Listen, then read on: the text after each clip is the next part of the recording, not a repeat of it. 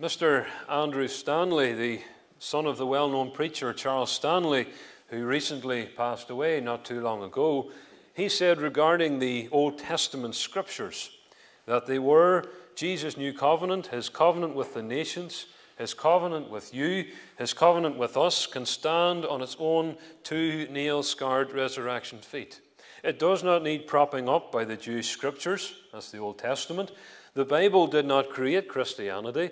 The resurrection of Jesus created and launched Christianity. Your whole house of Old Testament cards can come tumbling down.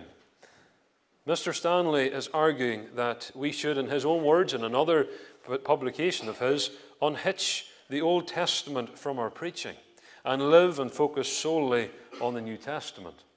Mr. Stanley fails to realize the awful blindness of his heart. And we do not argue that there are passages in the Old Testament which are more difficult to understand than the New. But we must always remember, Christian, the Old Testament is what the apostles preached from. You take Peter at Pentecost, he brought in references from the Psalms, Psalm 110, Psalm 116. Christ referenced the Old Testament, and he said, Search the Scriptures, they would testify of him. And of course, there only was the Old Testament then, so that's the Scriptures he was talking about. We use the Old Testament often to understand the New and vice versa. The Bible is a unity, it's a unified book, and it all points to Jesus Christ. People who deny this often say you can't preach the gospel from the Old Testament. Well, tonight in our text we find Zechariah. This is the book of Zechariah, the prophecy of Zechariah, a contemporary of Haggai and Malachi. And he is preaching to the Jewish people. He has spoken to them in the preceding chapters about repentance and mourning over sin. And now he plainly preaches the gospel. The same gospel that we preach today, he preaches to them. And that's what I want us to look at in the will of God tonight, just for a few moments. And it is that gospel preached by Zechariah. The gospel preached by Zechariah. And the first thing I want you to note that Zechariah preaches about is the malady. The malady. The word malady, it means sickness, illness, or disease. Zechariah, he notes a clear malady here, or a sickness, or rather, two of them. If you look at the verse with them, verse 1, he says, In that day there shall be a fountain opened to the house of David and to the inhabitants of Jerusalem. And then here is the malady, the sickness, the disease, for sin and for uncleanness. Zechariah, he doesn't shroud it in mystery. And we're not left, as it were, to work it out with careful study. He says sin and uncleanness. It's very clear what he's trying to say. Perhaps not the word uncleanness, yes, but the word sin. Even the children could be able to explain to us tonight what the word sin means. It's a breaking of God's holy law, which renders every man and woman a sinner, condemned and under the wrath of God, with no help or no hope of salvation in themselves. But these two words, sin and uncleanness, they go farther than just this idea of law breaking. And I want you to note that they speak of guilt. The word sin that speaks of guilt in the Hebrew, it means to miss the mark. That's really what you could translate it as. Missing the mark of what, you might ask? Well, it's God's holy standard.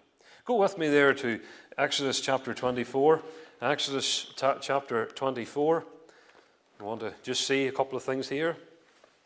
Exodus 24 and the verses 7 and 8. And the context here is that the Lord has given the law to Moses for the people. And we find here Exodus 24, verses 7 and 8. And it says, this is speaking of Moses, and he took the book of the covenant and read it in the audience of the people. And they said, All that the Lord hath said will we do, and be obedience. And Moses took the blood and sprinkled it on the people and said, Behold, the blood of the covenant which the Lord hath made with you concerning all these words. Now, taking those two verses and what happened at Sinai, there are those who argue that this means that God was telling the people there was another way you could be saved, namely through the law. Friend, that is a complete lie. The law was given as a schoolmaster to show the people that they were incapable of such an act, of keeping it perfectly. The Ten Commandments were not given as a means of acceptance with God in this sense in, in Sinai, but they showed what God required of man and how far man was from it. The people in Exodus had been redeemed by the blood of the Passover and were given the law to live by, as all believers are to do, but also, as I say, that schoolmaster to drive them to the Saviour from all sin, Christ, the coming Lamb of God. And you and I, we have the Ten Commandments as well, and they do the same thing for us.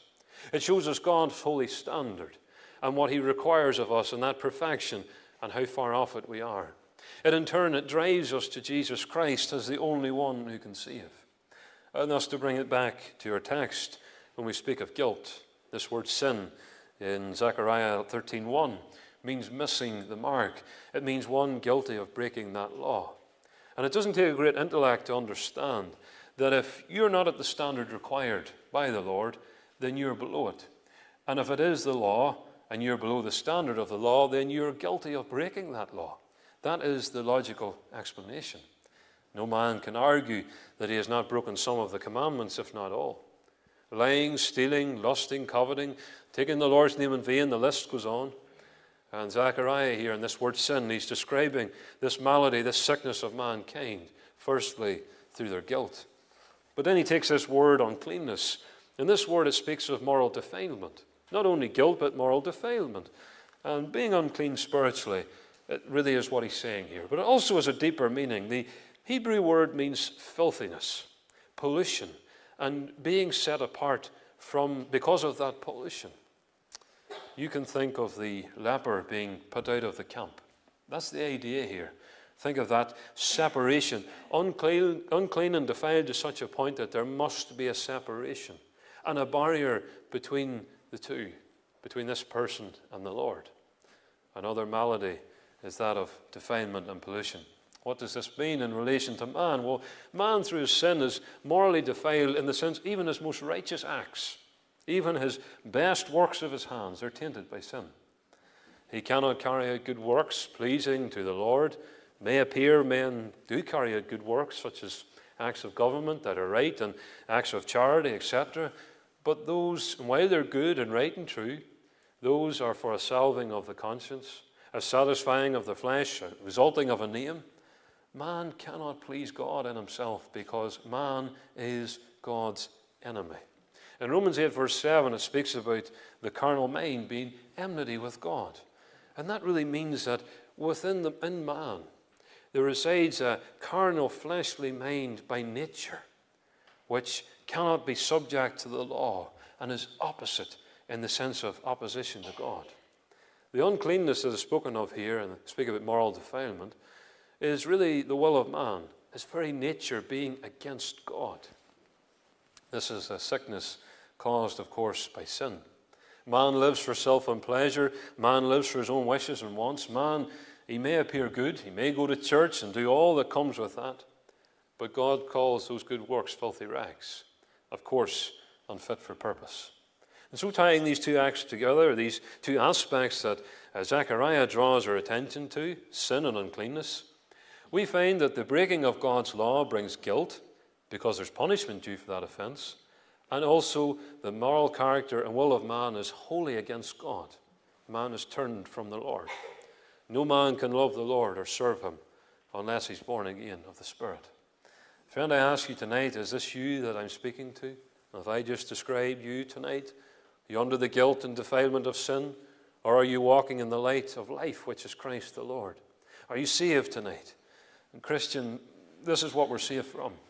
Not just a few offenses, but a complete defilement of our nature and sins that would condemn our souls. And Zechariah preached this, and so do we. There's no difference. In his day, men were sinners. In our day, men are still sinners. Zechariah noted not only the malady, but also the method in his gospel preaching. He provides us not a clear understanding, just a clear understanding of the sin and the sickness common to all men, but he gives the method for their recovery and their salvation.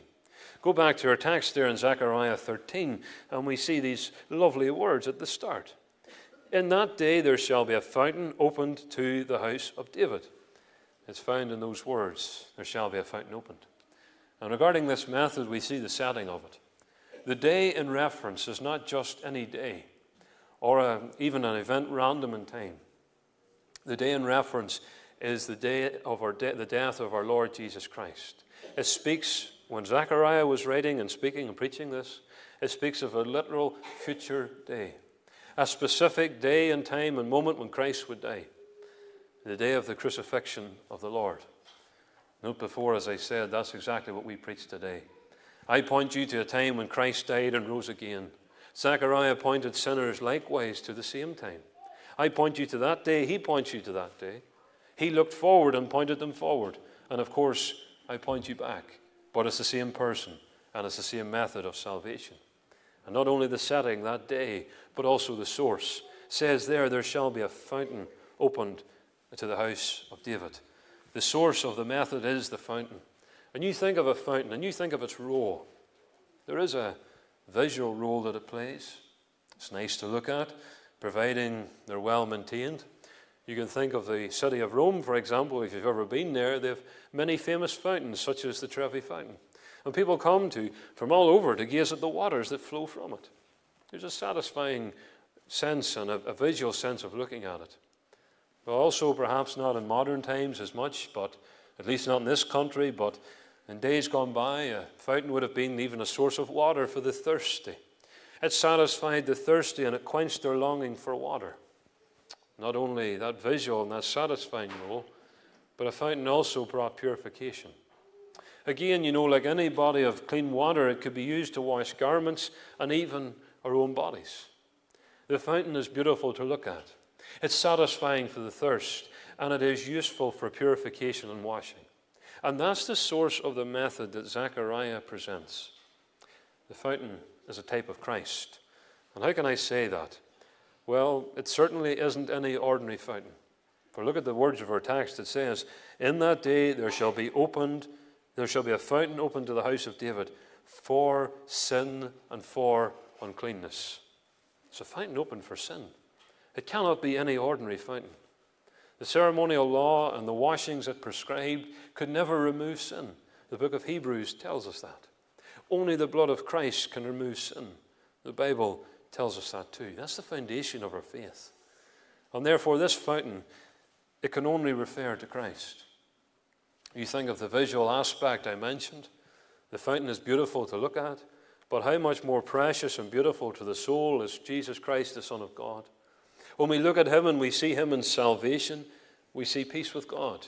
We see rest for our souls, peace for our conscience. You think of the satisfying of the thirst that the fountain can bring. Christ said, If any man thirst, let him come unto me and drink. He quenches the thirst of the heart and soul and leaves the soul satisfied and at rest. Think of those words that we sing, none but Christ can satisfy. We sing that hymn quite often. Christ satisfies the soul. But not only a visual role and a satisfying role, Christ also cleanses and purifies. His blood cleanses from sin. It washes whiter than the snow, and by salvation through him we receive that new nature through the Holy Ghost. Turn with me there to John chapter 7. John chapter 7, verses 37 to 39. We'll see a little bit more of this. John chapter 7, 37 to 39.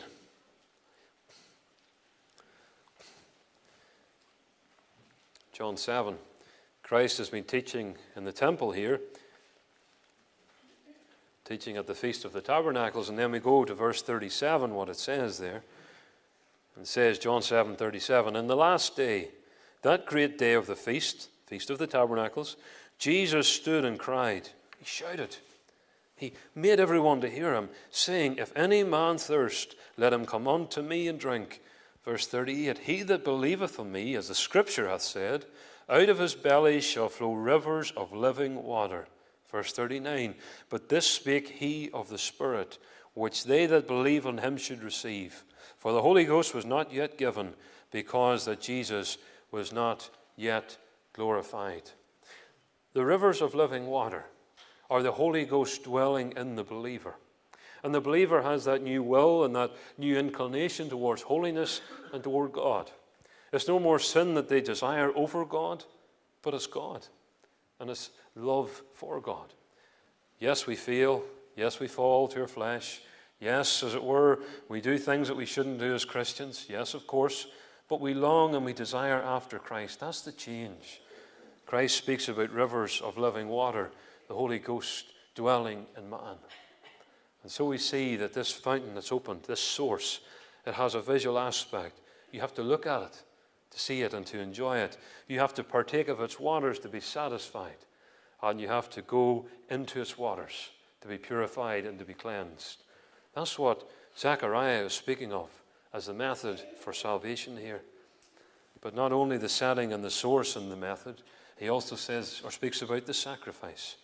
Note again in Zechariah 13:1, it says, "And in that day there shall be a fountain opened." Speaking of a sacrifice here, why do I say that? Well, the word opened in Hebrew, it can mean opening, event, or being unstopped. The sense is of a flowing fountain. That's really what the picture is. And that speaks clearly of Christ. Think of a side where out of it flowed blood and water, a flowing, cleansing fountain from the Saviour's side. Every blood and every drop of that blood, as it were, that holy blood, is sin cleansing blood, purifying blood, redeeming blood, and restoring blood. Go with me to Song of Solomon, chapter 4. I want to draw your attention to something here. There's a contrast made, and I trust this will be a blessing to your soul.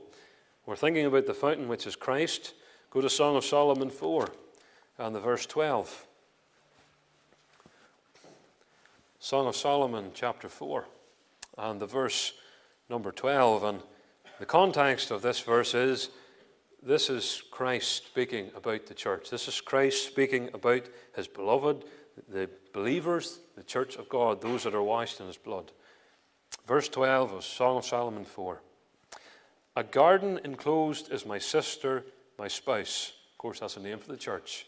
A spring shut up. And then it says this a fountain sealed. That's a description of the believer as a sealed fountain and in Christ. We're a fountain sealed and a garden enclosed only for Christ. We are separated and set apart for Him. And in us flows those rivers of, or those rivers of living waters we notice from the Holy Ghost. We're not to be part of this world and closed for Christ alone. But Christ is the open fountain, open for His people. And it speaks of His sacrifice on the cross the Old Testament required blood, and the only way of satisfying the penalty of the law is through blood and the shedding of it. And it was shed in the finished sacrifice of Christ. So here, Zechariah, he's showing the clear method of salvation. It's the same method that we preach today. The source is Christ and his sacrifice that he rendered on that day, that only day where he died, died once and for all. No more, no more times he had to die. We think of those who believe that he has to be crucified over and over. One sacrifice for sins forever, and he sat down at the right hand of God. Friend, tonight, have you partook of this method? Have you plunged beneath that cleansing fountain? Have you partook of the satisfying waters of Christ? Have you met with him tonight? Are you still not saved? Are you still cold against him, hard against the Master? Think of that wonderful fountain that's opened. But not only the malady, not only the method, but lastly, in Zechariah's gospel here, there is the metaphor. The metaphor. Zechariah brings in a metaphor here to illustrate to the mind the point he's making. Go back there to our text in Zechariah 13:1. It says there, In that day there shall be opened, shall be a fountain opened to the house of David and to the inhabitants of Jerusalem. Note those words, to the house of David and to the inhabitants of Jerusalem. Now, those words, yes, they do have a literal meaning. In the sense uh, that the house of David is the Jewish nation, of course, and the inhabitants of Jerusalem, of course, are those who were in Jerusalem on that specific day. Literally, there is this fountain opened, Christ's blood has been shed, and the method of salvation, it's openly witnessed and it's physically witnessed, literally, to those who dwelled there in Jerusalem that day, whether it be Jew or Gentile. But there is a, meth- a metaphor here also. You think of what's said of Christ in Luke 1 32 and 33 before his incarnation, that he would be in the throne of David and rule over the house of Jacob. Christ would reign over Jacob's house.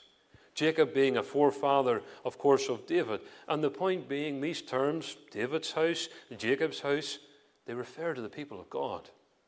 David physically ruled over a people that were the chosen of God. And Christ rules over his own people, his own chosen people, as the great king. Also, Christ in his flesh, he was a descendant of David, literally of David's house. And it speaks again of those who are part of the mythical body of Christ. It speaks of the elect, the chosen people of God who he came to redeem. The inhabitants of Jerusalem is likewise a metaphor for the people of God, the redeemed people. You think of Jerusalem, it refers to the heavenly Jerusalem, the place where the redeemed will dwell in eternity. It speaks of a people, a particular number of individuals who will dwell there, whatever that number will be that Christ has died for. Any man or woman, boy or girl can be part of that number, but they must repent and trust in Christ. And Zechariah, he brings this wonderful description here of this precious fountain that's opened for those who will be partakers of it through Jesus Christ. This fountain, sadly, it won't benefit all. All will not come to Christ because of the sin I mentioned in my first point. That will be yours, dear man or woman, that is an enemy of God. That inclination and that sin that drives you from Christ and from the fountain rather than to it. And Zechariah speaks clearly that only the redeemed will enjoy this fountain. And I say to you the same thing that he said. Zechariah's message is the same message we preach today Repent and believe the gospel. Turn and trust. Look and live. Believe in the Lord Jesus Christ, and thou shalt be saved. Zechariah shows this fountain open for sin and uncleanness to those who will call upon the name of the Lord. I show you the same picture. Christian, can we live in the full enjoyment of this? Are we living in it? We often fail to do so. A wonderful cleansing fountain where we lose all our crimson stains and yet we often go around as if no Christ has died, as if no gospel is there for us. Friend, believe or rest and rejoice in the finished work of Christ. The house of David and the inhabitants of Jerusalem have cleansing and pardon from sin. And that's you and I if we're trusting in Him. But, unbeliever, as we close tonight, will you tarry any longer? Or will you repent and believe the Lord? Will you come to Christ? You ask me how? I already said it. Repent of your sin Turn away from it and turn to Christ and ask you to wash him in his blood and trust in him alone for salvation. Throw yourself alone upon his mercy, and he will save you now and for all eternity. I trust and pray the Lord will draw you to himself tonight. May God write his word in our hearts for Jesus' sake. Amen and amen. Let's just close our meeting with the singing of a couple of verses of a hymn together. It's 324. 324 I once was a stranger to grace and to God. We'll sing verses 1, 3, and 4, please. 1, 3, and 4 only. And of course, at the conclusion of this service, with the concluding prayer, there is food provided in the hall, and everyone is most welcome to attend that. And I'll go to the door for any who are leaving before the food.